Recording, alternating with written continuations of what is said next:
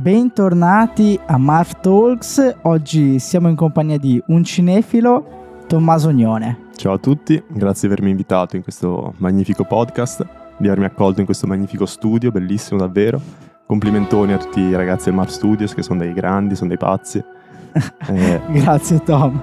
E con sono, questa... mo- sono molto fan del Marv Studios, devo dire. Eh. Molte grazie. E noi siamo fan tuoi. A me, io sono sicuramente un tuo fan. grazie mille. Ehm, come sempre in regia c'è Messer Ippolito e questo è Marv Talks.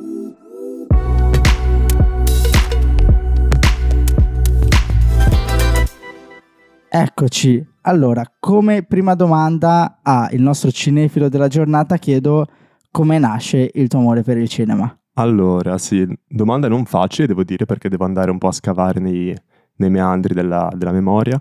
Credo che, come spesso avviene, la passione mi è stata tramandata dai miei genitori, in particolare da, da mio padre, che come me era un grande, è ancora un grande appassionato di, di, cinema, diciamo poi da ragazzo anche lui ha vissuto nel periodo dei, dei, dei grandi film, dei grandi film di Kubrick, di, di grandi, altri grandi registi. Poi è vero che se non alimenti un po' della, la passione che ti viene tramandata, se non ci metti un po' del tuo, quella rimane lì. Quindi diciamo che la mia personalità un po' creativa così si è diciamo fusa bene con la passione per il cinema e diciamo che ha trovato nel cinema la giusta modalità di espressione, diciamo. Sì. E, e, quindi sì, sono un gran fan del cinema, mi piace molto, mi piace bravi gli umani che hanno creato il cinema, sono molto contento. e, e, questo sì, mio padre ha fatto vedere molti film, molti film più della sua generazione, poi adesso io sto un po', lo, diciamo che mi è passato il testimone, io gli faccio vedere un po' dei film della mia okay. generazione, così. Mia, mia madre ha anche fatto vedere un po' di film, devo dire, mio padre era un po' più appassionato. E Bella cosa. Ha... E poi anche un po' delle persone che frequento, devo dire, perché un po' per fortuna, un po' me li sono scelti perché gli amici te, te, li scegli, i genitori no, ma gli amici te li scegli, diciamo ho avuto la fortuna di avere dei genitori che mi hanno fatto conoscere il cinema e poi mi sono scelto degli amici che molto creativi, molto che seguono il cinema, le, i film, così, l'arte in generale, quindi così eh, Bello mi accompagnano questi testimone.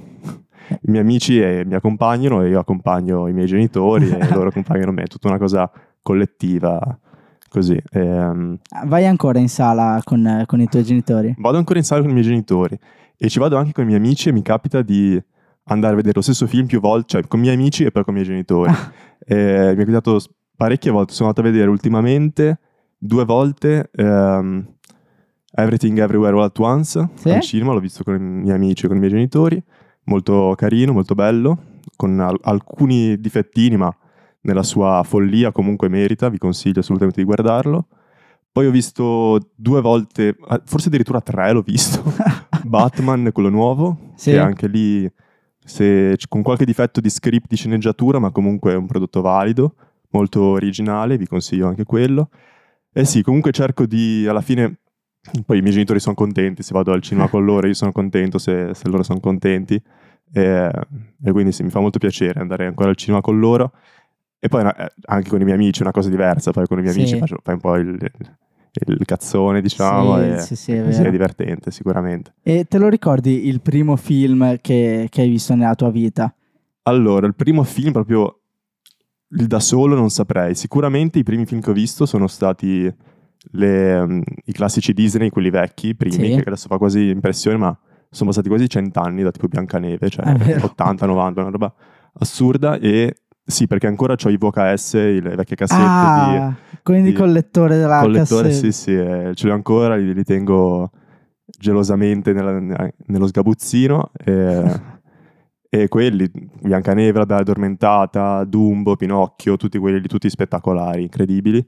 E poi anche perché poi noi, sono del 2000, in quel periodo lì sono usciti anche quelli più nuovi, che a distanza di 70 sì, anni tipo Toy Story, Monster and Company, che in qualche modo io li metto insieme, quelli della, della nuova generazione e quella della vecchia, sì. però in realtà sono passati quasi 80 anni, le, le tecniche sono cambiate, le, le, mm, le, storie sono cambiate, però lo spirito così vitale e creativo è rimasto un po' lo stesso, qui bisogna anche inchinarsi da, al vecchio zio Walt, al vecchio zio Walt Disney, che ha, fatto, ha creato qualcosa di incredibile. Poi, come ogni cosa, alla lunga rischia di diventare ripetitivo e un po' così scontato, un po' come lo stiamo vedendo anche con la Marvel. Sì. Quindi non è facile anche inventarsi, cioè lo capisco che non è facile fare per sempre film incredibili, eh, però bisogna riconoscerlo che Walt Disney ha fatto... ha fatto la storia. Eh, sì. Ma sai che ce le ho anche io a casa le VHS? Eh, vedi, ma secondo me un po' tutti quelli del- Sì. della nostra generazione ce li hanno. E- erano di mia madre e Ah. io sono cresciuto inizialmente guardando quelle Ok,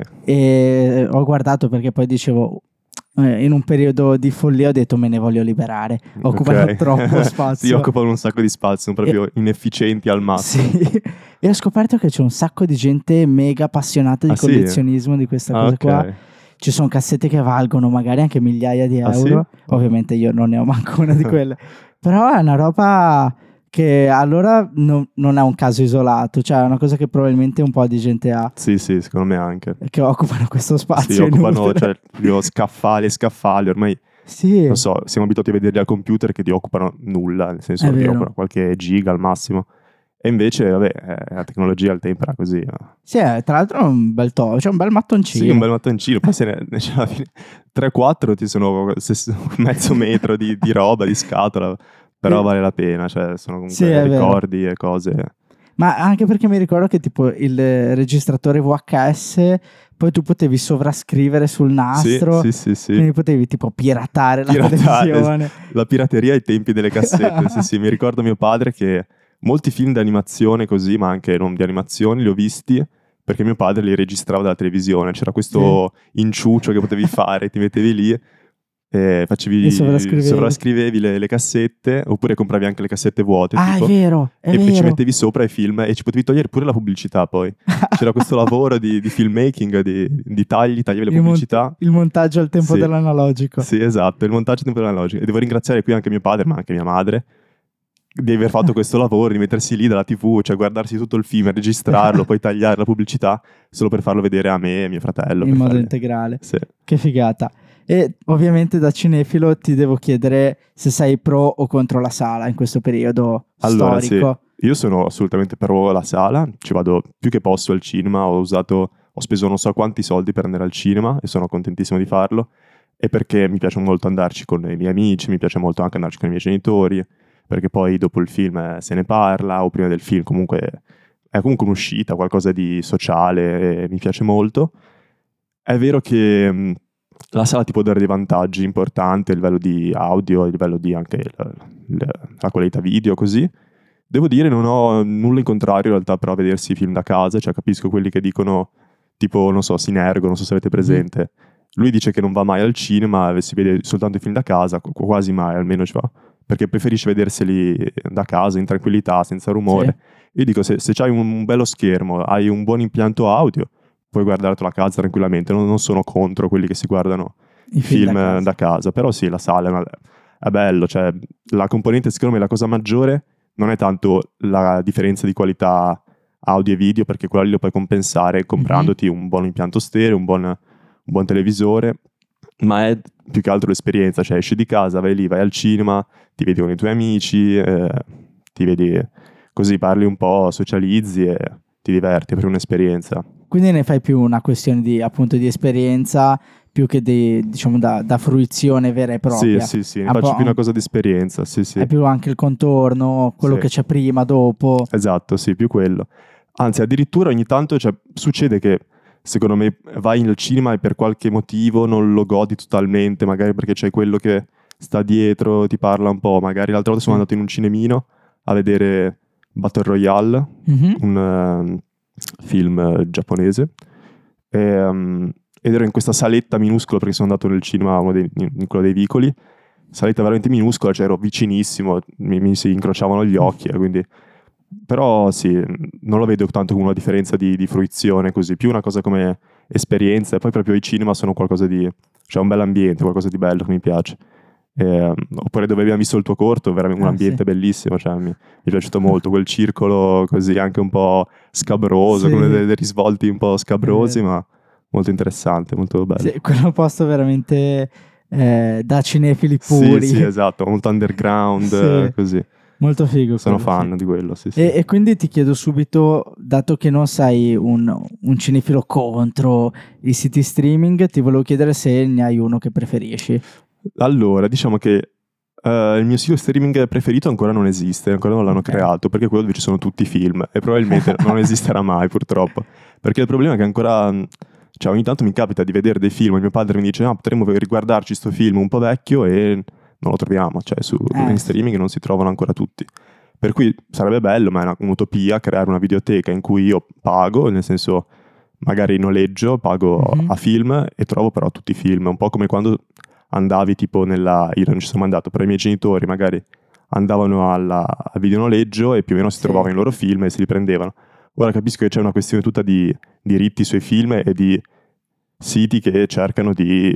perché tutto è basato sugli abbonamenti adesso Eh sì, e quindi magari io vorrei vedermi un film e devo farmi l'abbonamento a quella piattaforma lì, cioè mi, mi interessa tanto quel film lì, però devo farmi l'abbonamento e quindi è un pochino uno sbatti così. sì è vero, ma ho visto che c'era in Italia qualcosa per i film italiani d'epoca, però poi non è sp- sponsorizzata, pubblicizzata, nessuno ne sa niente, Sì, credo che sia andata in perdita di eh, anche milioni il primo anno, perché tu se non ne sai niente, poi Sì. anche oggettivamente magari gente come noi che è appassionata magari anche film un po' più vecchi degli anni 60, Mhm. 70, poi farsi un abbonamento per magari una piattaforma sì, esatto. che, si, che guardi solo film degli anni 70, dopo un po' ti Certo. cascano anche un po' le braccia. sì, sì.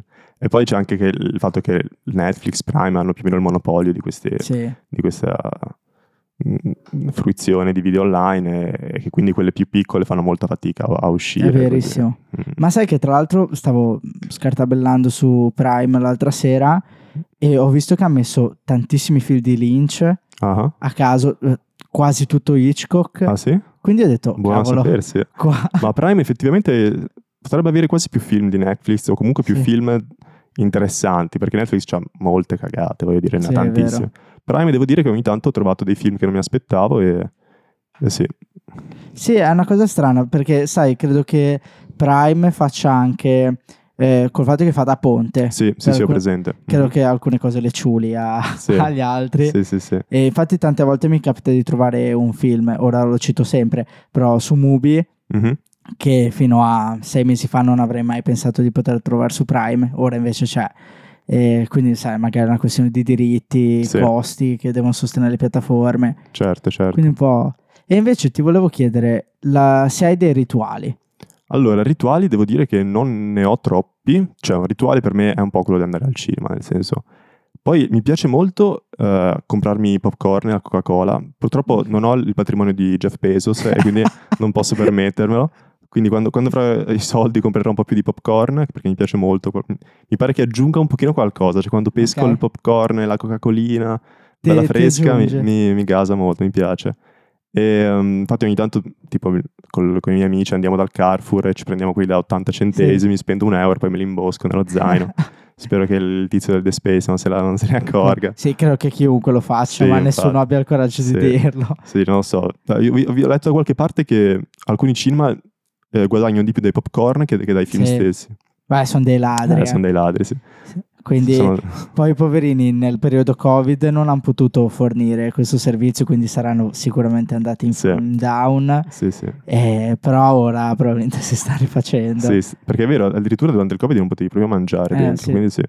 Beh, in generale i cinema hanno sofferto un sacco dal Covid, mi, mi dispiace, però devo dire che se avevo un po' paura che dopo il Covid quasi la gente si dimenticasse un po' di andare Mhm. al cinema, ultimamente io continuo ad andarci e, e vedo che sono abbastanza piene le sale. Sì? Anche, sì, abbast- relativamente, non, non pienissime, però magari anche andandoci durante la settimana un po' di gente la trovi, sì. La trovi? Sì. Guarda, io ho avuto scorsa settimana l'esperienza di andare al cinema, Mhm. vedere beh, un film vecchio, restaurato, eh, però un film importante per la storia del cinema che è Una donna sposata. Ok. E sono andato a vederlo, ho detto ci sarà o nessuno o il pienone. Sono arrivato, ovviamente, c'era nessuno. c'era nessuno. Eravamo in 11 in sala Ok. E non ti puoi aspettare che un film a un orario che erano tipo le 17 Certo. faccia pienone. Mm, mm, mm. Però cioè, ci rimango un po' male. Sì, ci rimango un po' male anch'io, devo dire, perché cioè, il, il- proprio il cinema come, come concetto in sé è qualcosa di veramente bello che spero rimanga per sempre. Ho paura che a un certo punto verrà comunque inglobato dal, dalle streaming e tutto. Però è così, cerchiamo di andarci più Sì. che possiamo e tenere su. Ma sai cosa? Io ho come le- l'illusione che dopo questo momento magari di, di flop delle sale, Mhm. tra un dieci anni torneranno di moda Può essere, sì, come roba sì. un po' radical. Certo, sono d'accordissimo, sì sì. tipo il perché- vinile. Esatto, esatto. Sì, sì, tipo anche un po' nei vestiti lo vediamo, Sì. che c'è questa un po' ritorno al vintage, al- così un po' radical chic, ma sono anch'io, potrebbe essere. E se- secondo me dovrebbero puntare molto su dare vecchi film importanti, Sì, che magari qualcuno non si è visto. Eh, credo che i diritti ti costino meno, cioè di un film che è appena uscito, non lo so. Però se dessero un po' più di film vecchi ci andrei molto di più al, al cinema, è film già usciti così. Concordo in pieno. Mm, mm. E invece ti volevo chiedere, da... so- io so i tuoi gusti, che ci ascolta no, però ti volevo chiedere se andrai a vedere Avatar. Allora, andrò sicuramente a vedere Avatar. Io l'ho, l'ho l'ho aspettato per anni, Cristo Dio, cioè ci ha messo dieci anni e se non è un film perfetto mi incazzo veramente. perché cioè, ci avete messo tantissimo, ci avete speso credo più, più soldi di, di, ma- Sì. di- sempre. cioè. Quindi sono sicuro, ho già visto il trailer, sono rimasto parecchio affascinato che gli effetti speciali non mi deluderanno, ma va bene. Il problema è che è un problema che trovo comunque in parecchi film di adesso è la, la sceneggiatura. Cioè che Eh. spesso la sceneggiatura non, non è all'altezza, ma neanche lontanamente. Quindi gli effetti speciali, tanto mi, mi inchino agli, agli animatori e tutto perché siete bravissimi, però Cristo Dio chiamate un povero Cristo che sappia scrivere una sceneggiatura. Cioè, io immagino pagano tipo 500 milioni, quasi mezzo miliardo per Sì. fare questi film. Cioè, poi prendi, non so, 3-4 sceneggiatori, ma ragazzi, giovani, gente che ha un minimo, gli dai 30 euro, cioè questi qua sono contenti, ma almeno ti fanno un- una sceneggiatura che abbia un senso. Sì, che abbia senso. Non capisco come mai non, non- non sono all'altezza gli- le sceneggiature, non capisco proprio, non è un, un costo eccessivo, anzi, costano molto di più gli effetti speciali invece. Sì, esatto, in un film del genere credo che la sceneggiatura sia uno dei costi inferiori. Esatto, si credo una cosa minore, cioè oltre a quello che ti porta il caffè lì, Sì, cioè, esatto. lo sceneggiatore, cioè. Quindi sì, lo rimane... andrò sicuramente a vedersi, ma perché io sono un fan comunque anche degli effetti speciali, dell'animazione 3D, così, eh, sì, cioè rimango molto anche dal, dal motion capture, che è la tecnica con cui Mhm. prendi eh, i movimenti di un attore e lo, gli, li, li dai a modello 3D, che sono i personaggi, Sì? così per far muovere la faccia, sono molto fan di quelle cose lì. E- ma, ma sono sicuro, cioè mi fido che su quel punto di vista lì non mi deluderanno, perché ho visto Ok. già anche il trailer così. Spero che la sceneggiatura sarà all'altezza, eh, se no... E quindi la sceneggiatura l'ultimo è diciamo l'unico neo che ti fa Sì. dire "Eh, vediamo un po'. Sì, ma è la cosa che trovo in più o meno tutti i film anche della Marvel, cioè veramente cose aberranti, vedo. Eh, ma anche a molti altri film, per esempio... eh, vabbè, queste sono un po' le, le hot take, eh, vag- vagamente, ma tipo eh, Blade Runner 2049, io sono un Sì. grande fan del, del primo Blade Runner. Ok? Blade Runner 2049 non mi è dispiaciuto, visto che è stato osannato da tutti. Sì. Ovviamente dal punto di vista della, della scenografia, della fotografia, della regia, pazzesco, incredibile, effetti speciali pazzesco. Anche lì secondo me gli mancava qualcosa di, a livello di sceneggiatura, cioè c'erano delle, delle- si sono persi un pochino su alcune cose, su alcuni elementi narrativi e quindi credo che potevano, cioè sono rimasto un pochino deluso anche lì. Sì. Stessa cosa per Mad Max Fury Road. Sì, che ha vinto- l'ultimo. sì, che ha vinto non so quanti premi, cioè uno dei- considerato uno dei migliori film di sempre, cioè di sempre no, degli ultimi anni comunque, dei, dei film moderni. Sceneggi- scenografia ah, incredibile, tutto l'ambiente creato, le ambientazioni, fotografia, attori incredibili, uno dei migliori di sempre, però anche lì c'era una sceneggiatura che mi ha fatto veramente... Cioè a un certo punto mi ricordo la narrazione proseguiva che eh, cercavano tipo questa terra promessa, facevano Sì. tutto un viaggio per metà film, per tipo un'ora e mezza, poi arrivava in un punto c'erano ste vecchie in moto che arrivano e dicono no guardate che la terra promessa non esiste più. Allora ok, tu torna indietro, torniamo indietro. Fanno retromarcia, fanno la manovra in versione AU e ci mettono tipo 5 minuti e, e poi combattono Sì, il ritorno. Cioè una cosa non aveva veramente alcun senso. Eh, quindi sì, non lo so, non, non me, lo, non me lo spiego. non- Ci sono alcune cose che non ti fanno. Ma sai, credo che eh, prima o poi ci sia un momento di alcuni generi di film che hanno delle crisi. Mhm. Tipo a, cos'è, metà anni 10, che saranno anni 10 però del 2000, ehm, c'è stato, cos'è, prima dal 2002 al 2008 circa, la crisi dei, dei film romantici. Ok. Erano tutti fatti uguali, Ok. erano tutti interpretati probabilmente da Matthew McConaughey. Ok. E, e credo che ora magari l'action stia avendo un po' di. Ma perché Sì. la gente basta che si suoni. Sì, quello è vero. Infatti credo ci sia una, una buona pressione dal reparto marketing. eh, Sì, sicuro. è così. Il fatto è che a una, certa però, eh, cioè o, la- o io che, che frequento persone così, che, che hanno un certo, un poco critiche verso il- appunto, Sì. la sceneggiatura, un attimo così giudiziose, lo capiscono che ci sono delle cose che non vanno bene. Può essere che la massa in realtà non, non se ne accorga e se ne, e se ne stia di, queste, di questa cosa. Però credo che tutti, tipo Morbius, cioè è stato proprio distrutto Morbius per Sì, questo motivo qui. Io non l'ho visto in realtà. Però voglio dire, non è una buona pubblicità quella di Morbius. Poi c'è qualcuno che dice che eh, non esiste cattiva pubblicità, esiste soltanto la pubblicità. E quindi anche se un film viene distrutto, in realtà gli dai visibilità in qualche modo. Esatto. Però voglio dire, cioè, o anche Venom, cioè queste cose qui, non, non lo so. non- Dipende poi se la vedi dal punto di vista di un cinefilo o di Sì. uno che fa marketing. Sì, sì, sì. Quindi quello sì è vero. Cioè, quello che, che penso è che in realtà una buona sceneggiatura potrebbe avvantaggiare anche dal punto di vista del marketing, nel senso potrebbe portare Sì. più gente a guardare film. Perché anche io, cioè, ho visto. Io una volta quei film della Marvel me li guardavo tutti, soprattutto i primi, tipo quelli Spider-Man, eh, i primi Spider-Man, i primi Iron Man, quelli mi piacevano un sacco. Poi però ultimamente, madonna, cioè, non ce la faccio più. Non, È non tutto so. sconclusionato. È tutto sconclusionato, Eh, sì. È una cosa che sen- io sono un po' scorsesiano nei Ok, confronti della sì. Marvel. Però sento ta- e nonostante ciò li ho guardati tutti fino a mm, la serie Wanda e Visione. ok, che invece non l'ho visto e che mi Eh, interessava a- un pochino. que- quella non l'ho vista, però fino a quel Ok. momento ho visto tutto ok, perché secondo me per eh, criticare e andare contro una cosa devi prima vederla. certo. E mh, è una cosa che però sento da tutti i, fan, che Sì. è pieno di fan. Cioè la Marvel, nonostante io sia scorsesiano, riconosco che è il motore per cui probabilmente le sale stanno ancora in piedi. Certo, vero, vero. E mh, quindi no, questo è verissimo. E dato che mi hai tirato fuori un po' di cose che, che fanno un po' buchi nell'acqua, invece ora ti chiedo quali sono i tuoi quattro film preferiti e perché. Ok, sì, allora, i miei quattro film preferiti è una domanda facile, ne metterò un po' e che cercherò di racchiudere in questi anche altri film, Sì. diciamo, che prendo questi quattro come ambasciatori dei, dei Ok. miei gusti. Bello. Ehm, allora, il primo, al primo posto, un film che mi ha fatto vedere mio padre, Brasil, di Terry Gilliam, Ah, che del scelta. 1985.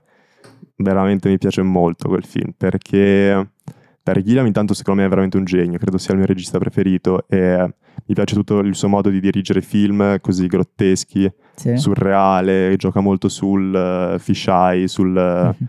su quella la lente e eh, tutte anche le sue scenografie che crea, molto, tutto molto surreale, così folle, mi piace molto, sono veramente un fan. E Brasile in sé credo sia veramente un bel, anche come soggetto e scene- sceneggiatura, veramente un film riuscito. Si basa un po' sul, sul 1984, con un libro Mhm. che mi piace molto anche, e sì, parla di questo, il protagonista che si trova, è tutto ambientato in un mondo totalmente cementificato dalla, dalla burocrazia, dove per fare qualsiasi cosa devi andare a, Sì. in posti, dove ti mandano in altri posti, un po' come, come fare tipo lo speed qua, più o meno, cioè è quello nel senso, infatti è molto attuale come argomento. Mhm. E si riscopre un po' come appunto conoscendo altri personaggi, c'è Robert De Niro che fa che per diciamo eh, protestare contro il- questa specie di regime totalmente burocratico fa l'idraulico abusivo e lui incontra questi personaggi e poi incontra anche una ragazza di cui si innamora e cercherà di evadere un po' da questa dittatura distopica e però non ce la farà perché eh, alla fine è un po' come 1984 o ce- la farà a modo suo diciamo Sì, adesso sì. non, faccio, non faccio spoiler però e poi c'è il finale molto, molto bello secondo me un colpo di scena molto carino e molto Terry Gilliam poi per chi non lo sa Terry Gilliam è, era nei Monty Python all'inizio ha iniziato come Ah. comico nel gruppo Monty Python vi consiglio anche tutti i Monty Python che sono Sì. su- super divertenti e ha fatto parecchi film carini su su questa falsariga un po' surreale, grottesca. Vi consiglio anche L'esercito delle 12 scimmie, sempre Mhm. suo. Sì. E poi ne ho visti altri. Ah, Paura dell'Iro Las Vegas Ah, anche. che forse è il, più, è il suo più conosciuto. Sì, forse è il suo più conosciuto. Credo che comunque il, il suo capolavoro sia Brasil, nel senso Sì, sì, è sì. riconosciuto che il- quello migliore sia Brasil. Paura dell'Iro Las Vegas mi piace molto, veramente, con eh, Johnny Depp bravo e Benicio del Toro ancora più bravo. Sì, è Eh, clamoroso. veramente bravo Benicio del Toro. E Eh, sì, Terry Gilliam vi consiglio di recuperarvi tutte le cose che ha, quasi tutte le cose che ha fatto io.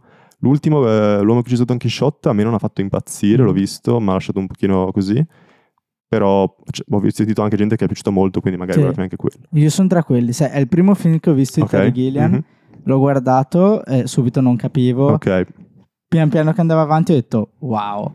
Ok, può essere che io effettivamente non l'abbia capito del tutto No, e magari vabbè. proverò a darci, ma, ma sì, ma mi succede di non capire de- de- dei film tranquillamente. Momento umiltà. Sì, sì, ma anzi, vi dico, vi dico co- un, un consiglio a- ai, ai, ai cinefili come me.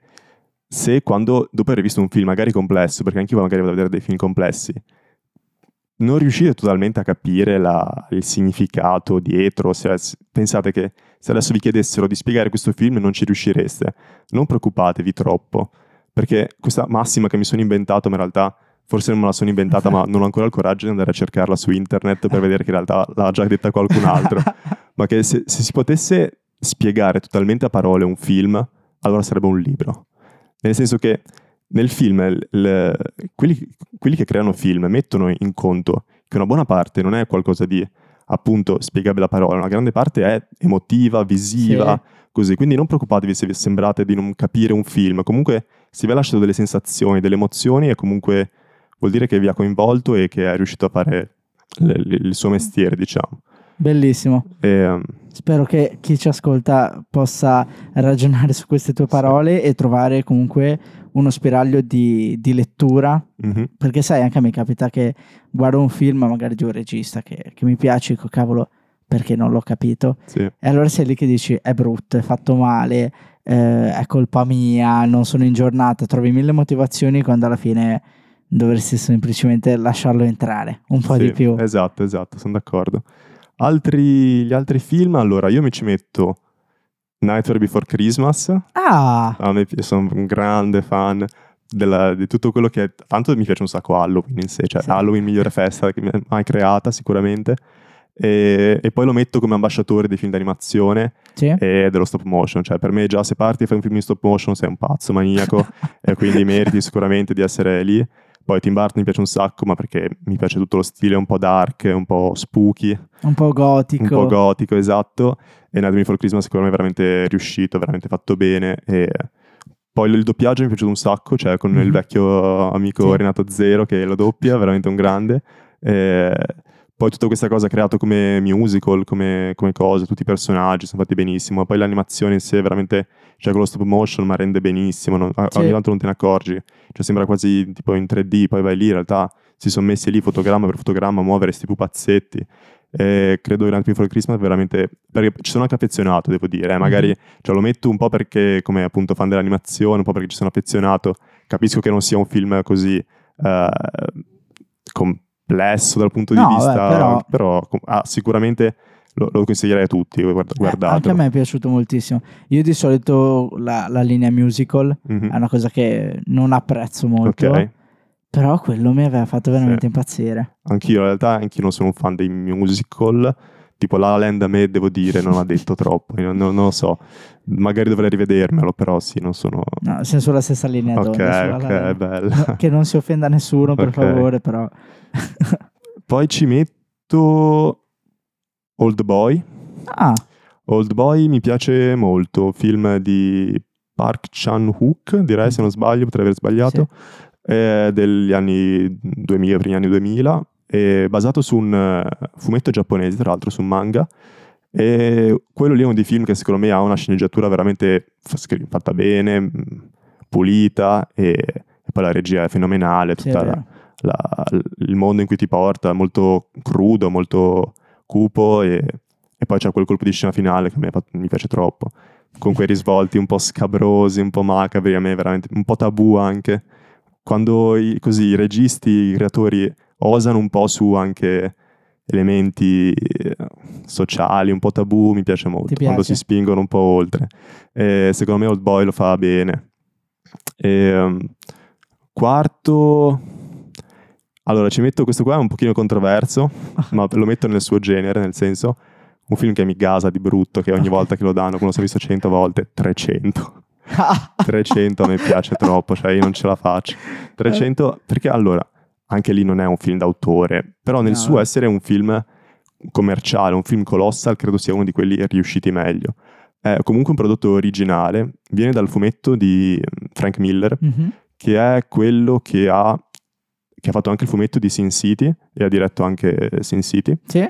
E, mm, e niente, 300 io trovo veramente fatto bene, il casting perfetto, attori bravissimi, e, mm, la voce narrante, che è tutto raccontato attraverso gli occhi di Delios, che è uno dei Sì. personaggi, uno dei generali di Leonida, che è il protagonista, che è un- un- del- dell'esercito degli Spartani, e viene tutto raccontato attraverso questo monologo di Delios, che è veramente scritto da Dio, cioè, un- che riprende appunto dal, dal fumetto, perché nel fumetto era così.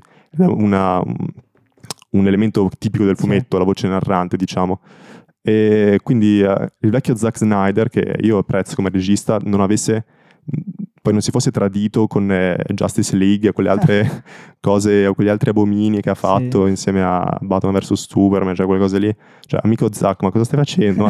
cioè, tu sei bravo. Io, quello lì, eh, Watchmen anche, di Zack Sì. Snyder, mi è piaciuto molto. Meno di 300, lo trovo meno pulito. 300 ha proprio un inizio e una fine, ben costruito, pulito nella sceneggiatura, anche se è abbastanza semplice. E non, non ci sono sbavature, secondo me ha se- un pacing eh, buono, Sì. nel senso ti, ti tiene sempre incollato e poi ci sono dei combattimenti bellissimi. Cioè, secondo me le migliori coreografie di combattimento, con poi uno stile di regia molto particolare, con questi un filtro molto fumettoso e questi colori molto particolari che lo rendono tutto molto più fumettoso e fantastico. Quindi sì, nel suo genere, nel, nel genere così di film d'azione, lo metto tra i, i migliori.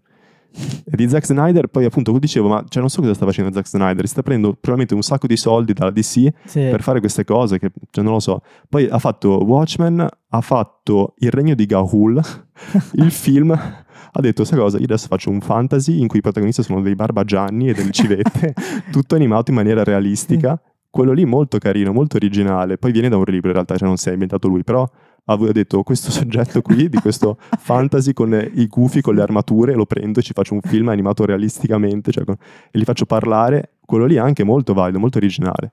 Poi non lo so, si sta un po' perdendo secondo me Sì. Zack, ma ho fiducia però. Sta- però sai, eh, sicuramente a livello di storia del cinema porta la Director's Cut a un Sì. livello che non aveva mai raggiunto prima. Ok, sì. Devo dire, non- ho sentito della Zack Snyder cut di Justice League, direi.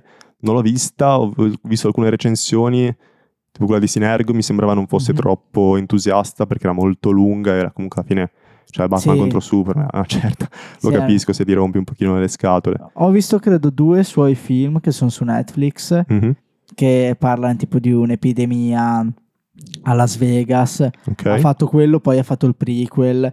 ehm, però è una roba davvero, per carità, a livello di eh, effetti speciali clamoroso. Mhm. Quello non non me lo sono perso, devo Però, dire. sai che mi sfugge il titolo, però a livello di... perché ha praticamente mh, fatto la topografia della città di Las Vegas e l'hanno ricreata tutta in 3D. Ah sì?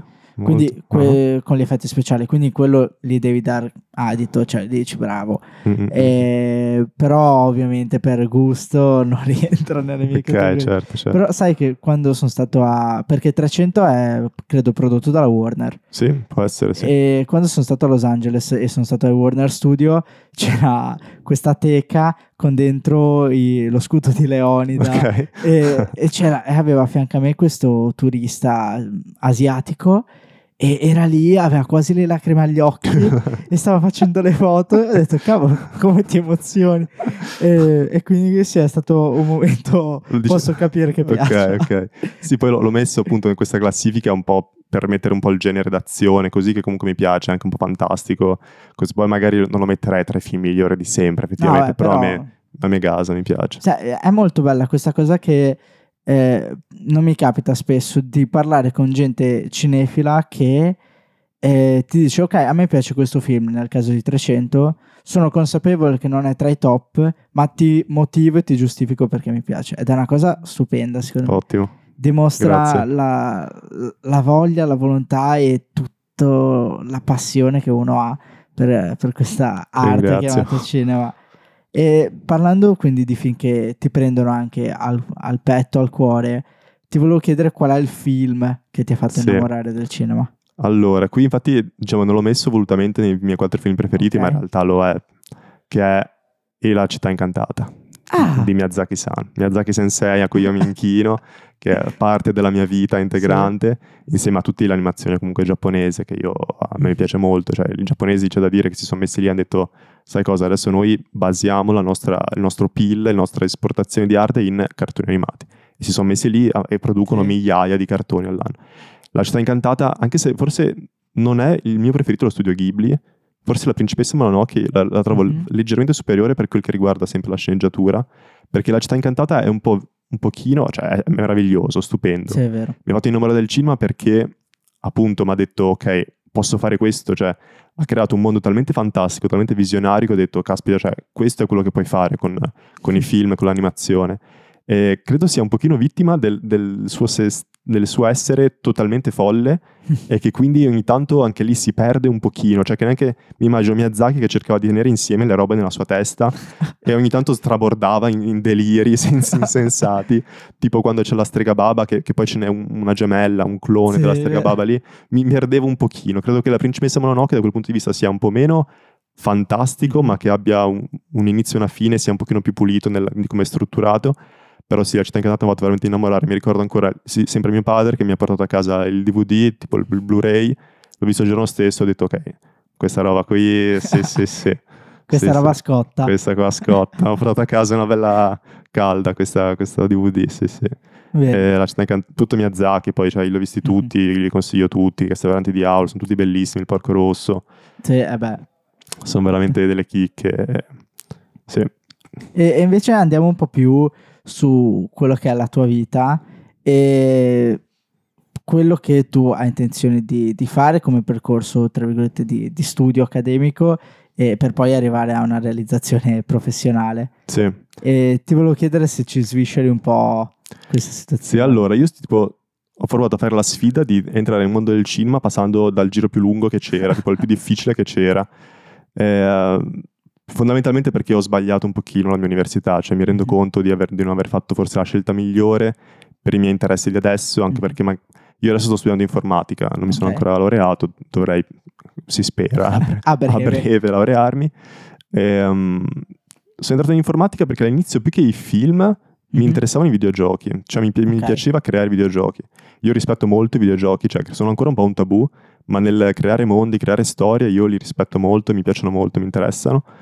E quindi sono entrato in informatica un po' sperando di creare così, che ci fosse comunque anche una parte creativa che poi non ho trovato, anzi, Ok. non- alla fine ve lo dico, video- se volete creare videogiochi, la triennale di informatica non, non vi stimolerà per nulla, zero. Ok. E, um, quindi adesso sto cercando di dare un po' un turn alla, alla mia carriera, un po' una svolta e se tutto va bene andrò a fare ingegneria del cinema a Torino, che è una magistrale di ingegneria, quindi credo che appunto da- dopo la triennale potrei anche entrare nell'albo degli ingegneri, ma poco mi interessa, che prende, cioè solitamente chi è ingegnere va a fare l'ingegneria del cinema, però se hai fatto informatica hai tot crediti alla fine puoi accedere comunque ed è una magistrale che tratta un po' di computer grafica, montaggio video, montaggio audio e tutta la parte un po' più appunto ingegneristica eh, del cinema.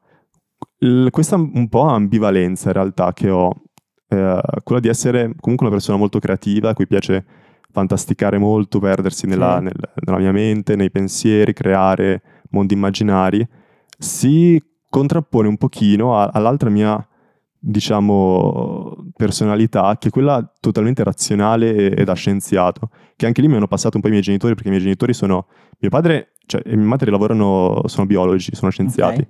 Mio padre poi scrive anche libri e quindi anche lui ha una sua parte creativa che mi ha passato. Il fatto è appunto che eh, non voglio abbandonare totalmente quella parte un po' scientifica e razionale, mi piace essere, lo lo scienziato mi piace come figura. E spero di riuscire a coniugare queste due cose con proprio un concetto che scende dal cielo e mi salva, cioè la fantasia e la scienza si uniscono nella fantascienza. Quindi cosa dovevi diventare da grande? Vuoi diventare un fantascienziato. Vorrei di- diventare il nuovo Asimov, se proprio dovessimo dirmi. Voglio diventare il nuovo... Poi è ovvio che, che chissà come andrà. Però una figura che riesce in qualche modo a coniugare Sì. fantasia e eh, lasci- cercare che in qualche modo sia comunque connessa alla realtà. Mm. Perché credo che il problema di noi creativi, noi un po' così visionari, che ci piace immergersi nei, nei propri pensieri, nelle proprie storie, è che a un certo punto rischi di renderti conto che non ti basta creare questi mondi, ma vorresti viverli. Cioè, in qualche modo, preferisco creare film che parlano di robot oppure mettermi lì e creare robot e creare- rendere la mia vita quasi un film. Ovviamente non potrò mai vivere e raggiungere i livelli della mia fantasia, però potrei effettivamente in qualche modo avvicinarmi al- alla, alla fantasia che, che ho in mente, al, al modo di vivere che ho in mente. Mhm. E quindi quello- la figura in cui mi ritrovo di più è effettivamente Asimov, ovvero uno scienziato, scrittore che crea mondi eh, fantastici ma che sono collegati in qualche modo alla, Alla realtà. alla realtà e alla scienza e alla tecnologia adesso. Perché infatti la fantascienza è quello, cioè fantasticare su eh, mondi possibili ma colleg- cioè impossibili ma collegati alla realtà. Per questo sono spesso ambientati nel futuro. Sì, Perché sì. nel futuro, anche se ci pensi, anche tipo teorie della fisica, alla fine sono in qualche modo fantascienza, cioè si basano su concetti della, della- della scienza, della fisica contemporanea, però poi vanno, vanno oltre, immaginano cose possibili. La fantasci- la fantascienza è un po' quella. E ed è quello che è la differenza anche dal fantasy. Mhm. Nel senso che il fantasy ha delle, delle sue regole sicuramente, però è un mondo a parte. È un mondo che ha delle sue regole totalmente diverse da quelle della, fan- del- della fantascienza, della realtà. Eh, per esempio, tipo Star Wars. Sì. In realtà non è fantascienza Star Wars. Star Wars è un fantasy. Ha tutti gli elementi del fantasy, perché ha tipo la forza Jedi, che è la magia, ci sono le spade laser, cioè, sono come le spade ma Sì. laser, poi c'è proprio il concetto del bene contro il male, la forza- il lato oscuro. Poi che sia ambientato con le navi spaziali così non, non è rilevante per eh, la fantascienza. La fantascienza invece si basa su elementi della realtà e analizza problemi della realtà che potrebbero esserci. Per esempio Asimov eh, ha creato le tre leggi della robotica, che adesso non mi ricordo di preciso, però sono leggi che secondo lui potrebbero permettere di creare una intelligenza artificiale, ma Mhm. che rispetti l'uomo, che non vada contro l'uomo. E quindi fantascienza è fantasticare un po' su problemi della, della scienza che potrebbero arrivare in futuro. E quello che punto un pochino io. Cioè Quindi che- non così distanti dalla realtà se non per un problema temporale. Esatto, diciamo. se non per un problema temporale, esattamente. Per cui mi piacerebbe anche lavorare, per esempio, nel, nel metaverso, queste cose qui che Sì, comunque uniscono un po' la, la fantasia al mondo anche del, del cinema, in qualche modo, il- delle- degli effetti visivi con, con la, la realtà. E ti volevo chiedere allora, dato che Asimov non ha mai fatto un film, direi, Sì. e, ti volevo chiedere eh, se tu con quale attore, attrice e o regista andresti a scena e perché. Ok, allora, vediamo. Proverei a fare una bella tavolata di personaggi, tipo una, sì, sì, una quindicina di persone, le più stravaganti possibile che trovo. Sicuramente ci metterei Terry Gilliam, comunque, perché Ok. è appunto il mio regista preferito, e gli chiederei, gli chiederei un po' di consigli anche, perché Ok. mm, Lo metti anche a capotavola. sì, lo metti anche a capotavola. Poi ci metto Tim Burton, direi, Sì. perché comunque i suoi mondi così dark mi piacciono molto. E ci metterei anche Johnny Depp, che trovo Mm. un, un buon attore, eh, un attore molto bravo, si è sempre un po' limitato a fare quello un po' stranetto, il personaggio un po' pazzo, Sì. un po' stranetto, ma è sempre riuscito bene, nel senso credo sia veramente un attore valido e poi non, non lo conosco personalmente, ma mi pare di trovare in lui una, certa, una sorta di... comunque io la chiamo tipo la scintillanza, proprio la- lo shining più o meno. le le persone che, che vedo, che noto che abbiano una grande creatività e che su- dietro la, il perso- la persona Sì, c'è tutto un mondo nel- nella loro testa. è vero. E quindi mi pare, non so, in Johnny Depp, che tra l'altro fa film, poi suona pure, mi pare Sì. che ci sia tutto un mondo nascosto dietro la sua testa che, non, eh, che Sì. un pochino trapela attraverso quando fa i suoi personaggi fantastici, ma che secondo me avrebbe qualcosa, un po' di cose da dire. Anche poi ha avuto una vita totalmente sconclusionata, di abuso di droghe e tutto. Secondo me qualcosa da dire ce l'ha Johnny Depp. Sì, Eh, a- alla faccia. Sì, Ma sai, io Johnny Depp lo assimilo sempre a Jack Nicholson, ok. perché anche lui, sarà che ha fatto Shining, va, Mhm. però anche lui mi sembra una persona che ha, cioè c'è moltissimo Sì. altro. Sì, sì, oltre- sì. Oltre al fatto che credo che nella sua vita il trauma più grande eh, sia stato scoprire che eh, sua sorella in realtà era sua madre e che sua madre in realtà era sua nonna. Cosa? Non avevo idea di questa cosa. qui. Sì, lui, eh, sua madre, cioè lui è figlio di una ragazza madre Ah, e fino a non so quale età, eh, però la- si erano messi d'accordo sua madre e sua nonna e erano d'accordo che la mamma di Jack Nicholson in realtà era la sorella maggiore Ok. e che la nonna di Jack Nicholson in realtà era sua madre.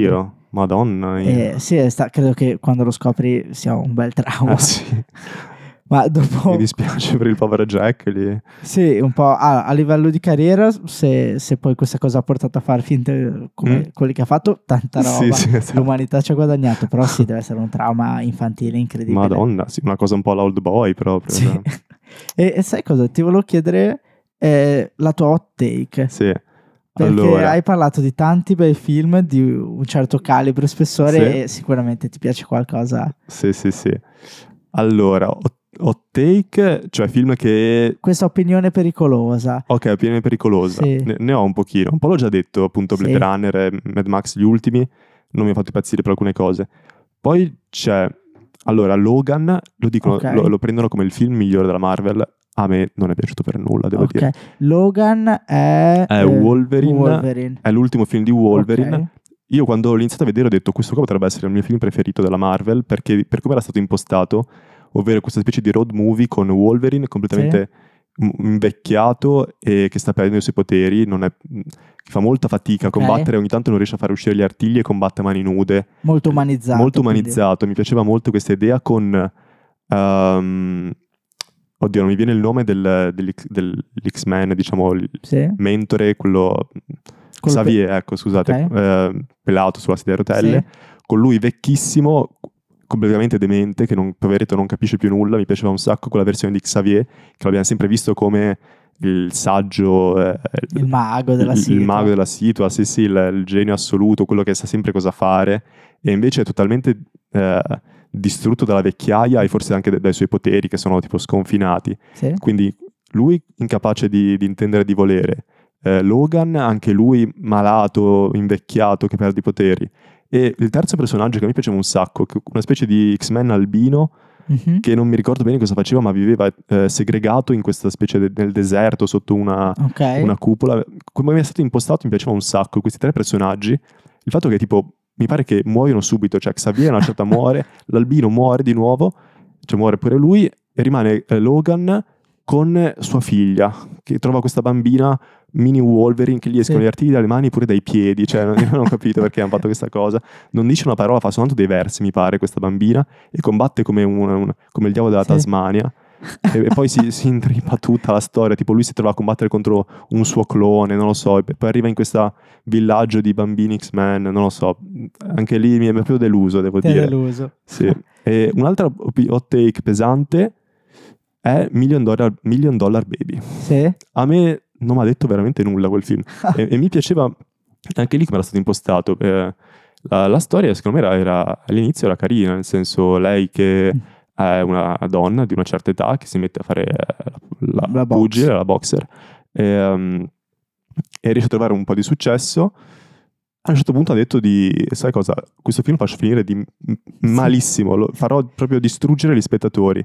E non, non ho capito bene cosa mi volesse lasciare, cioè l'ho detto, ho detto, eh, porella sta qua, cioè, adesso non- faccio un mini spoiler, fondamentalmente lei ehm, inizia a combattere, fa un po' di incontri, vince parecchi incontri, a Vero. una certa, a un incontro, eh, un- il suo avversario gli tira tipo, eh, cioè, è suonato il ring, il, il Sì. gong del, del round, diciamo, l'avversario non si ferma e gli dà un, un pugno da dietro mentre lei non se lo aspetta, sta tipo tornando all'angolo, lei cade all'indietro, batte la testa contro lo sgabello, rimane paralizzata. Sì. E il film, l'ultima parte È del film vero. è lei che tipo degenera la, la sua, la sua È un vegetale a letto. un vegetale a letto, Sì. tipo le gambe gli vanno in cancrena, non so, una cosa terribile. Cioè, storie che comunque purtroppo nella vita reale succedono, storie raccapriccianti, tristissime. Però oltre a quello non, non ho capito, nel È senso... vero. Non...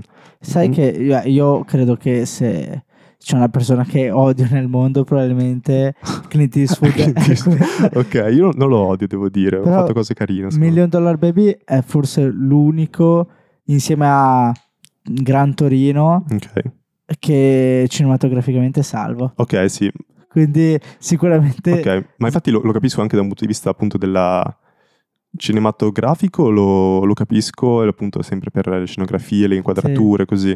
Poi la, la sceneggiatura che è una cosa che- a cui tengo molto, e ti ho cap- casca. sì, mi casca un po', non ho capito bene la- quale svolta, perché la svolta opposta era che tipo lei vincesse tutto e diventasse campionessa e anche lì mi sarei, Sì. avrei detto ma boh cosa, cosa sta, mi sarà raccontando? Rocky è già uscito. Esatto, Rocky è già uscito, esattamente. E allora hanno detto, vabbè, facciamo il contrario di Rocky, tipo una che invece alla fine, per una Sì. fatalità, batte la testa è e muore in maniera terribile. E non ho capito troppo cosa mi volesse Ma dire. potremmo sicuramente fare un episodio su qualche film di Clint. Eastwood. Ok. Que- quello sicuramente. E per chiudere, ti volevo chiedere, dato che hai dato tantissimi consigli, se hai ancora un consiglio da dare o il consiglio del, il- e o il consiglio del film. Allora, sì, consiglio del film. Ehm, ne approfitto anzi per dire un paio di film Vai. che sono più o meno il contrario della hot take, nel senso di film che a tutti hanno fatto schifo, ma che secondo me sono validi, che ha senso Vai. di vedere. Vi consiglio di vedere allora Racconti di Terramare, che è Mhm. un film dello studio Ghibli, ovvero di, come Miyazaki. Sì. Poi non tutti i film dello studio Ghibli sono di Miyazaki. Questo film qua, per esempio, è del figlio di Miyazaki, Goro Ah, Miyazaki ok. il suo primo film d'animazione, storia controversa sulla produzione di questo film perché il Miyazaki stesso, padre, era andato contro la produzione di questo film del figlio, diceva che lui non era ancora pronto per fare un Mhm. film d'animazione e ha cercato di ostacolarlo in questa produzione.